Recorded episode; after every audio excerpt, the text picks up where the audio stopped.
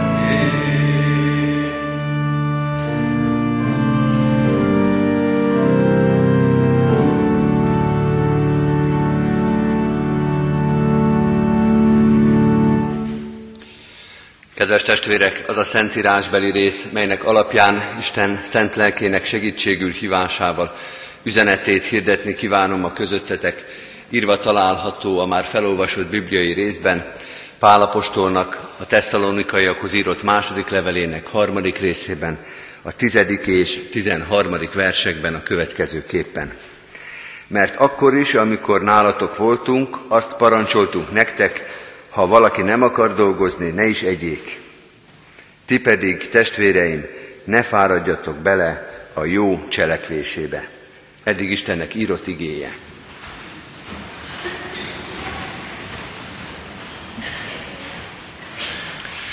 Kedves testvérek, van egy magyar közmondás, amit mindenki ismer, ami így hangzik, aki nem dolgozik, ne is egyék.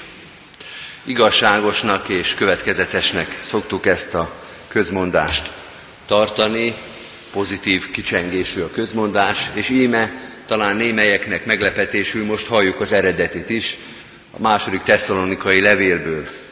De hogyha visszaemlékszünk az ige olvasására, és mellé tesszük fejünkbe a magyar közmondást, talán emlékszünk rá, hogy van ott egy kis árnyalatni különbség. Mert az Isten igéje nem azt mondja, hogy aki nem dolgozik, ne is egyék, hanem azt, hogy aki nem akar dolgozni, az ne is egyék.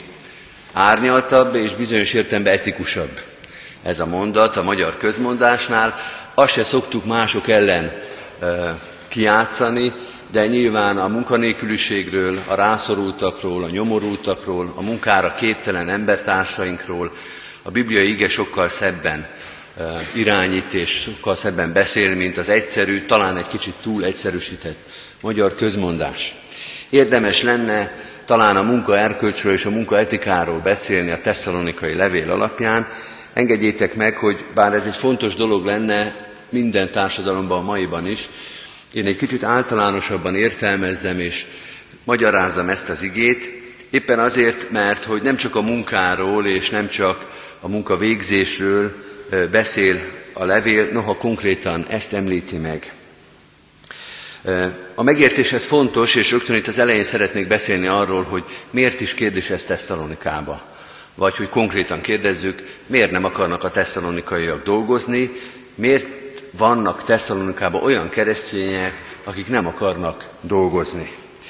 Elsősorban azért, mert ez a gyülekezet, vagy ez a gyülekezeti világ élte meg azt a nagy fordulatot, talán nem túlzás, ha azt mondjuk, hogy traumát, hogy a kereszténység az be kell, hogy rendezkedjen a történelemre.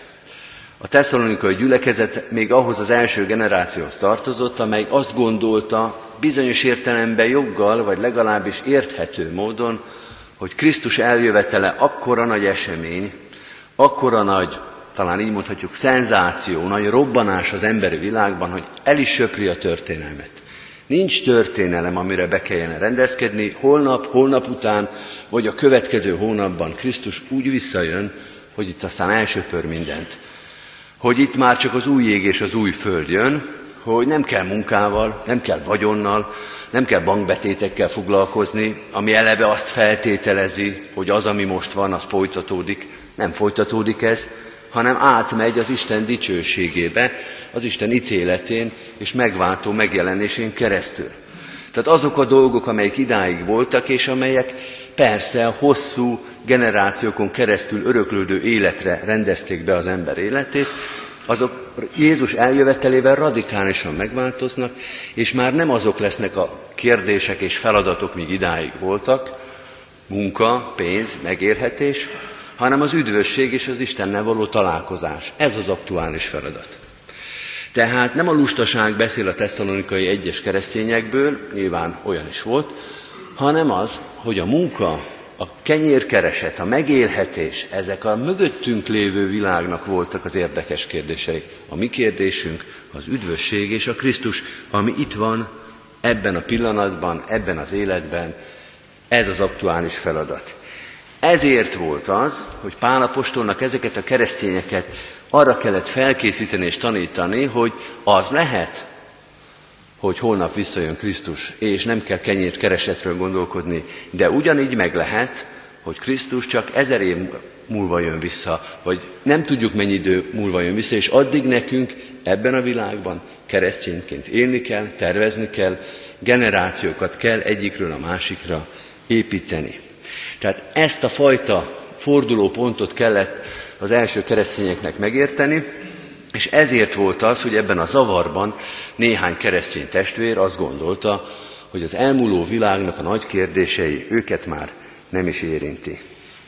Az első gondolat tehát, amit Pál megfogalmaz ebben a levélben, a munkán keresztül, de általánosabban, hogy keresztényként kell élnünk hosszabb távon is egy nem keresztény világban. Keresztényként itt, ebben a világban meg kell gyökereznünk. Erre a kérdésre, hogy hogyan kell élnünk ebben a világban, az első tesszalonikai keresztényeknek egy része azt mondta, hogy nem kell. Sehogy se kell. Ezzel a világgal már nem kell foglalkozni, mert ez már elmúlik. Nekünk most már a jövőre kell, az üdvösségre kell fordultani a tekintetünket. Pálapostól azonban más tanít. De kedves testvérek, az elmúlt 2000 év óta ezt a feladatot nem tudta a kereszténység még véglegesen kipipálni, hanem újra és újra neki kell futni. Hogyan éljünk ebben a világban? Keresztényként egy nem keresztény világban. Az is igaz, hogy ezt a mondatot, ezt a figyelmeztetést elsősorban akkor szoktuk használni, és akkor szoktuk mondani, amikor a keresztényeket az a veszély fenyegető, túlságosan azonosulnak ezzel a világgal, hogy feloldódnak ebben a világban, hogy nem lehet megkülönböztetni a keresztényeket és a nem keresztényeket. És akkor szoktuk mondani, fölemelt újjal, hogy keresztényként egy nem keresztény világban kell élnünk, és hogy ez a túlzott azonosulás, ez önfeladást jelent. Hogy meg kell látszódnia, hogy kik a keresztények az életükön, mert egy nem keresztény háttér előtt élik az életüket. A túlzott azonosulás veszélye is fenyegeti a kereszténységet, hogy egy bizonyos korban az fenyegette a keresztényeket, hogy azt gondolták, hogy át tudják hatni és át tudják alakítani az egész világot. Hogy keresztényé teszik az egész világot, hogy ezért lesz az azonosulás.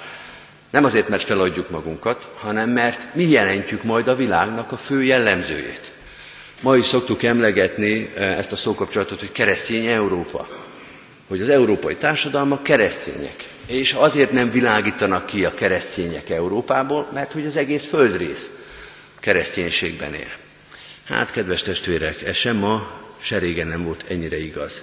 Kulturálisan talán a társadalmaknak bizonyos szintje és színe nyilván keresztény vagy keresztényi volt, de hogy minden egyes európai polgár, vagy minden egyes magyar polgár keresztény lett volna, keresztény etika szerint élt volna, keresztény személyiség lett volna, ez a történelem egyetlen periódusában sem volt igaz. Tehát sokszor azért mondjuk, hogy keresztényként egy nem keresztény világba kell élni, mert a keresztényeket fenyegeti a veszély, a kísértés, hogy feloldódnak a világban. De lám itt az ellenpélda, a tesszalonikai gyülekezetben nem az volt a veszély, hogy azonosulnak a világgal, hanem hogy kivonulnak a világból. Hogy azt mondják, hogy mi már nem is vagyunk ebben a világban. Ránk már ennek a világnak a törvényszerűségei, hogy dolgozni kell, és a saját kezünkkel keressük a kenyerünket, és tartjuk el a családukat. Ez már ránk nem is vonatkozik. És ne gondoljuk, hogy ez csak az első keresztényeknek volt a kísértése. Ha az folyamatos kísértés volt, hogy azonosul a keresztény a körülötte lévő világgal, az is állandóan ott volt, hogy kivonul ebből a világból.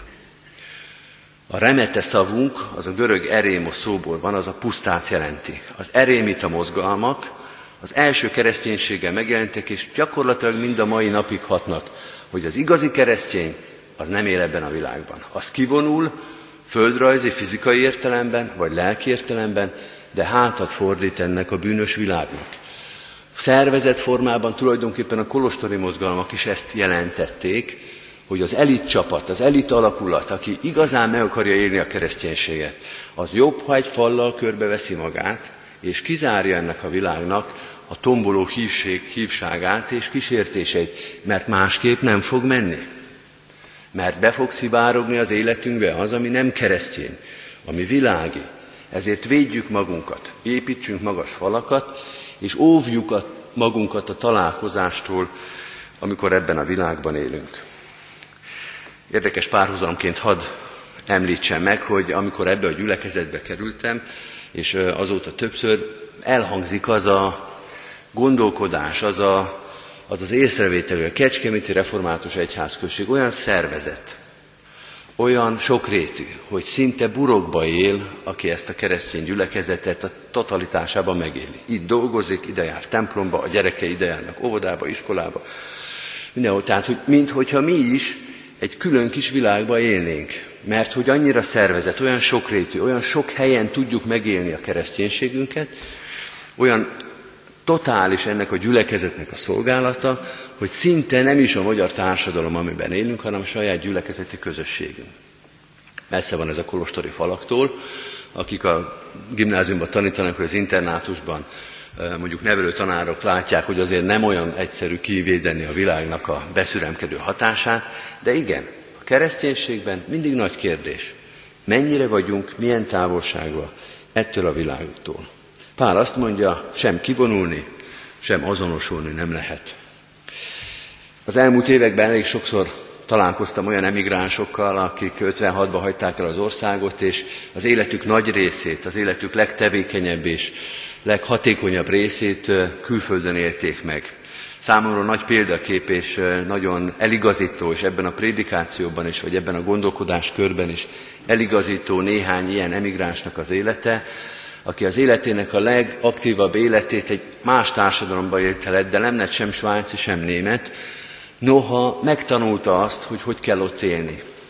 Nem ellenállóként és nem partizánként húzta le az életét, soha nem vetette meg azt a társadalmat, amelyben élt, pedig biztos látta a hibáit, és elszenvedte a kirekesztésüket, hogy őt sem tekintették soha sem svájcinak, sem németnek. Idegen volt azokban a társadalomban, de helye volt abban a társadalomban. Még bizonyos értelemben sikereket is értek el, de egész életükben azért a hazájukért dolgoztak, amely haza elüldözte őket, amely kivetette őket magukból, és ahova sokáig nem is jöhettek haza. Az egész életüket a magyar identitás kötötte le, az egész életükben ezen dolgoztak, akármilyen pici kis lehetőségük is volt a távoli árvaságban, de nem veszítették el ezt az identitásukat. Valami ilyesmiről beszél Pál is, hogy nem feloldódni, nem kivonulni, nem azonosulni. Amikor Pál erre tanítja a tesszalonikaiakat, tulajdonképpen azt mondja ki, idáig is erről beszéltünk, de hadd fogalmazzam meg egészen konkrétan, lehet ezen a területen rosszul dönteni és rosszul játszani. Az ige, amelyet Pál ránk bíz, az tulajdonképpen egy figyelmeztetés. Majdnem olyan, mint amikor egy határ részen azt látjuk, hogy ki van téve egy nagy sárga tápla, és ki van írva, hogy akna veszély. Vagy ha nem akarunk ilyen véresek lenni, olyan, mint az a kresztábla, amelyik a lazapatkára figyelmeztet. El lehet szállni, keresztény testvéreim, ezen a területen. Hogyan élünk ebben a világban? Nem egyszerű és nem veszélytelen keresztényként egy nem keresztény világban élni. Nem igaz az, hogy elég csak szeretni az Úr Jézus Krisztust, a többi meg majd menni fog magától. Nem elég csak érzelemre, nem, nem elég csak a, a szívbeli dolgokra koncentrálni. Vannak itt dolgok, amelyeket meg kell érteni, és helyesen kell dönteni. Számít, hogy hogyan élünk, és hogyan döntünk. Amikor teológián az első etika előadásra bementünk, emlékszem, a professzorom azt mondta, hogy dogmatikát az etika miatt kell tanulni. A hitismeret, a hitünk tartalmának a pontos ismerete és megfogalmazása, az nem egy elméleti tudomány, nem azért van, hogy néhány elvont ember gyönyörködjön egy-egy szépen megfogalmazott definícióban, hanem azért van, hogy a döntéseink ezek alapján helyesen szülessenek meg. Mert az etika, hogy hogyan döntünk, hogy hogyan cselekszünk, hogy mit tartunk jónak és rossznak, az a hit ismereten alapszik. Az a mérték, az a talaj, amiből kinő. Nemrég a parókián növényeket telepítettünk, és mivel kezdtük? Talajcserével kezdtük. Mert nyilván nem lehet építési törmelékbe növénypalántákat dugni. Amikor az ember növényt termeszt, vagy növényeket telepít, akkor az első, hogy milyen talajba teszi. Amikor dönteni akar, amikor etikát gyakorol, akkor ez az első kérdés, miben gyökeredzik a döntése? Mi alapján mondja valamiről, hogy jó vagy rossz? Igen, A dogmatika, a hitismeret, a tanítás, az az alapja a cselekvésünknek. Hadd mondjak néhány példát. Az első példa rögtön a tesszalonikai gyülekezet. Ha úgy értjük, vagy úgy akarjuk érteni, hogy Krisztussal minden megváltozott, és semmi sem az, ami idáig volt, és ez a munkavégzésre is vonatkozik, abból lehet egy ilyen döntést hozni, hogy akkor nem dolgozunk. Akkor élünk, lézengünk a világban, mosolyogva nézzük az eget, aztán majd csak lesz valahogy.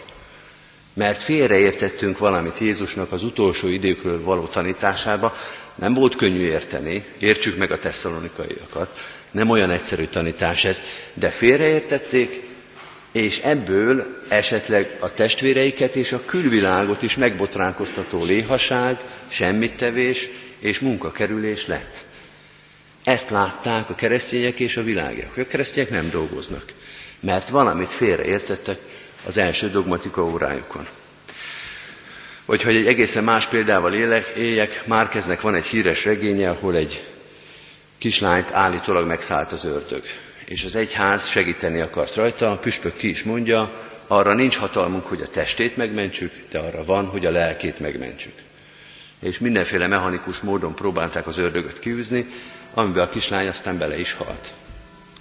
Egy rossz dogmatikai mondat, hogy nekünk nincs lehetőségünk a testét megmenteni, de a lelkét mi mentjük meg, nem sorolom, hogy hány dogmatikai hiba van ebben a mondatban, ez egy kislánynak az életébe kerül. Mert egy rossz dogmatikából rossz döntés és rossz következtetés lesz. Kedves testvérek, a helytelen dogmatika az vérre megy. Abba emberek fognak belehalni. Lehet rosszul dönteni, lehet rosszul érteni az Isten akaratát, lehet hamis hitből rosszul élni. És ez nem veszélytelen, mondja Pál apostol. És amint az előbbi példákban is látjuk, az, hogy valaki dolgozik vagy nem dolgozik, ez nem a legrosszabb tévedés. Ennél sokkal rosszabb tévedéseket is el kellett könyvelnie, és el kellett szenvednie a kereszténységnek. A kereszténység elleni nagy vádak, amit elég laposan és unalomig idéztek ellenünk, hogy a keresztes háborúk, meg az inkvizíció, meg hogy mindkét oldalon megáldották a fegyvereket a papok, hát ezek bizony rossz dogmatikából születő, rossz döntésekből következtek. Jó részt igazak, jó részt helytelen döntések voltak, mert rossz talajból következtek.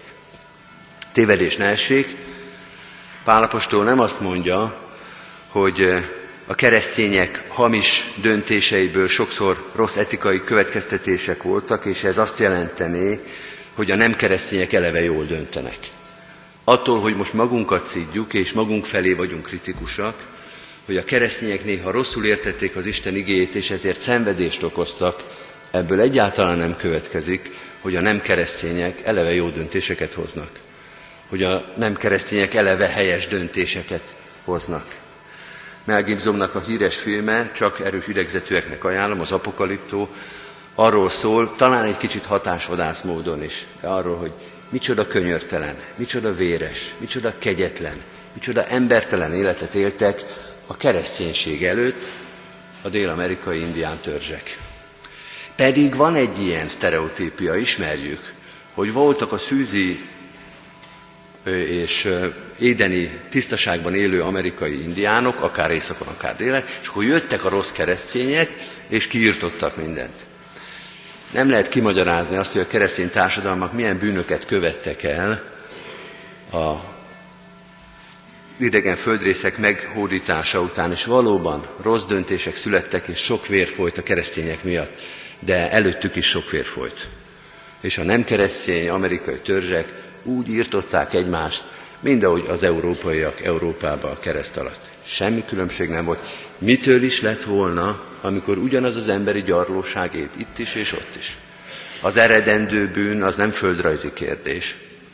A szenvedésben élő ember az Amerikában is, Európában és a világ bármely földrészén ugyanarra képes. Ne átassuk magunkat, és ne szidjuk a keresztényeket, hogy ők hozták be a rosszat, mondjuk Dél-Amerikába. Az első gondolatát így hangzott, keresztényként egy nem keresztény világban élünk, sem azonosulni, sem kivonulni nem lehet. A második így hangzott, lehet rosszul dönteni, nem veszélytelen, hogyha az ember nem ismeri az Isten igéjét, és emiatt hamis döntéseket hoz. A harmadik gondolatot én arra az egy szóra szeretném építeni, ami plusz volt a magyar közmondáshoz képest. Ugye a tizedik vers így hangzott, mert akkor is, amikor nálatok voltunk, azt parancsoltuk nektek, ha valaki nem akar dolgozni, ne is egyék. Akarni. Így fogalmaznám meg Pálapostolnak az intését, akarjatok helyesen élni. Akarjatok az Isten szerint élni. Mert Pálapostól, mint az én teológiai professzorom, ugyanazt mondja, van rá esély, van rá tanítás. Isten elmondta az ő akaratát, meg lehet azt tartani, meg lehet azt találni. Van rá esélyetek, hogy úgy éljetek, ahogy az Isten ezt nektek előtökbe adta. Nem egyszerű, néha azt gondoljuk, hogy bár nem mondott volna semmit az Úristen, mert olyan nehéz az akarata, olyan nehéz azt teljesíteni, annyira nincs bennünk erő és elszánás, hogy az útjait járjuk, hogy néha jobb lenne, ha nem is hallottuk volna. De kedves testvérek, nem a sötétbe tapogatózunk. Nem arról van szó, hogy az ember nem tudja, hogy mit kellene tenni. Nem arról van szó, hogy magunknak kellene kitalálni, hogy mi helyes az Istennek és mi nem. Hanem arról van szó, hogy meg lehet tanulni. Akarjátok megtanulni, mondja Pál apostol a tesszalonikaiknak, hogy hogyan kell élni. Én már elmondtam nektek, többször utal is rá ebben a felolvasott részben. Tanítottalak titeket, menjetek csak vissza, tanuljátok csak meg. Vegyétek elő a jegyzeteiteket, hogy hogyan kell keresztényként élni ebben a világban. Igen, keresztényként meg kell tanulni keresztény módra élni.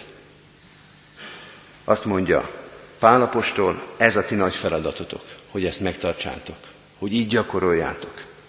Persze maradjunk protestánsok, megint Pálapostolra hivatkozom, nem azt mondja, hogy tanuljátok meg, hogyan kell élni, éljetek etikusan, éljetek helyesen, döntsetek helyesen, hogy üdvözüljetek. Pálapostól ilyet még véletlenül sem mondanak ki. A helyes keresztény etika nem fog üdvözíteni senkit. A helyes döntéseknek a sorozata, a Krisztusi cselekvés az nem üdvözít. Krisztus maga üdvözít. Az ajándék, az kegyelemből van. Nem azért kell nekünk helyesen cselekednünk, mert az Istennek erre szüksége van, nem az Istennek van szüksége a helyes keresztény etikára, hanem a melletted ülő vagy melletted élő embernek. Azért kell helyesen dönteni, hogy neki ne fájjon. Azért kell a keresztény etikát gyakorolni, hogy kevesebb fájdalom, kevesebb vér, kevesebb megaláztatás legyen ebben az életben. Nehéz lecke ez. Kétezer éve, sőt, Ábrahám óta ezt kell gyakorolni az Isten népének, hogy hogyan él az Isten vándorló népe ebben a világban. Pálapostól azt mondja, igen, vándorló nép, de nem magányos nép.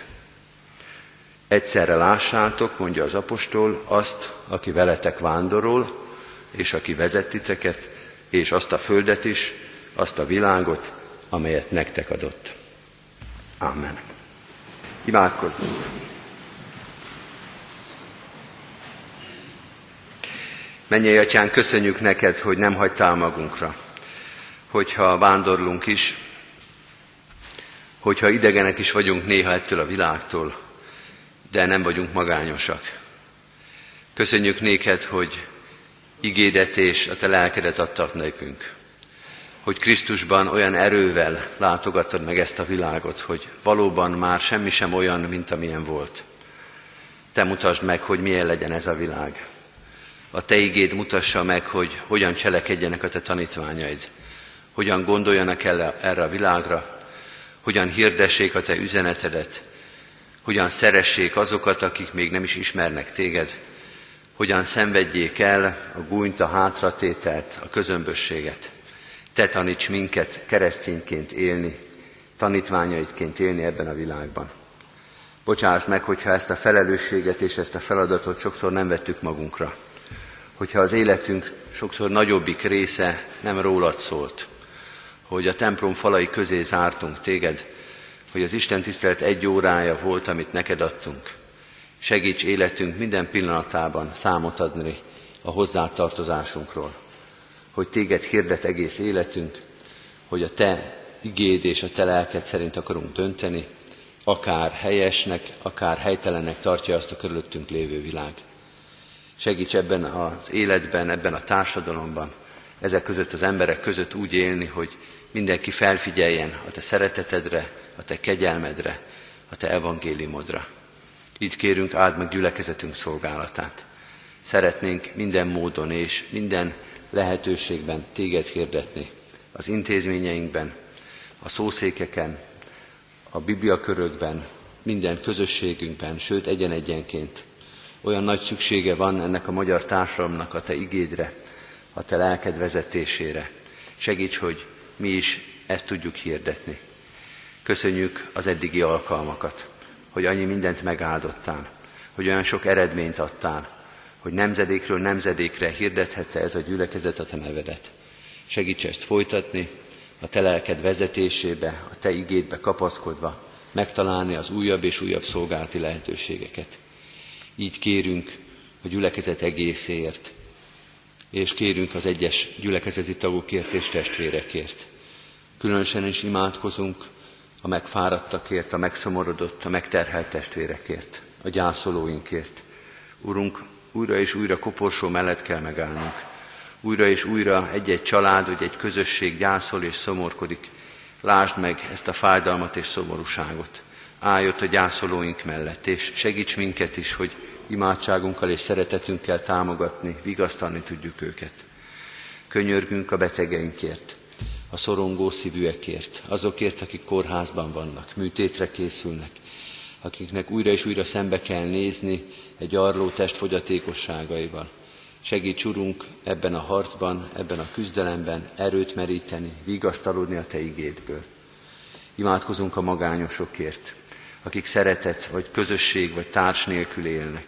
Urunk, Te légy társuk a magányban, Te vezesd őket a testvéri közösségbe, Te adj nekik vigasztalást és erőt. Imádkozunk azokért, akik mások terhét hordozhatják, akiknek adtál erőt és alkalmat a szolgálatra, te tedd az ő szívüket engedelmessé, Krisztust követővé. Könyörünk az egész gyülekezetért, annak minden szolgálatáért, imádkozunk a városunkért, országunkért és nemzető, nemzetünkért, vezetőinkért, a felelős helyen szolgálókért. Te adj Krisztus ismeretet, Krisztus hűséget, engedelmességet, alázatot. Könyörülj az egész emberiségen, ebben a sokszor bűnben forgó, sok-sok szenvedést okozó emberiségen. Te gyógyítsd be a sebeket, Te adj békességet, hirdesd meg Krisztus evangéliumát újra és újra szerte a világon. Ő érte, ami megváltónkért kérünk, hallgass meg és taníts minket. Amen. Most vigyük egy-egy csendes percben imádságunkat Isten elé.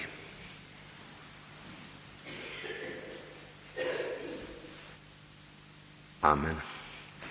Fennállva és együtt mondjuk el az Úrtól tanult imádságot. Mi, Atyánk, aki a mennyekben vagy, szenteltessék meg a Te neved.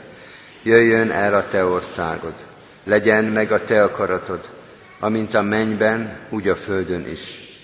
Minden napi kenyerünket add meg nékünk ma, és bocsáss meg védkeinket, miképpen mi is megbocsátunk az ellenünk védkezőknek és ne vigy minket kísértésbe, de szabadíts meg a gonosztól, mert tiéd az ország, a hatalom és a dicsőség mind örökké.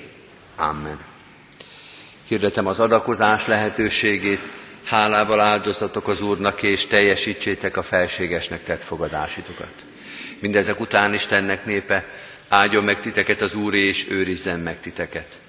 Világosítsa meg az Úr az orcáját ti rajtatok, és könyörüljön ti rajtatok. Fordítsa az Úr az ő orcáját ti reátok, és adjon békességet néktek. Amen. Énekeljük az áró énekünket, kedves testvérek, a 454. dicséretünket, 454. dicséretünk mind a három verszakát, ez a világ csak baj, halma, nincs itt senkinek nyugalma.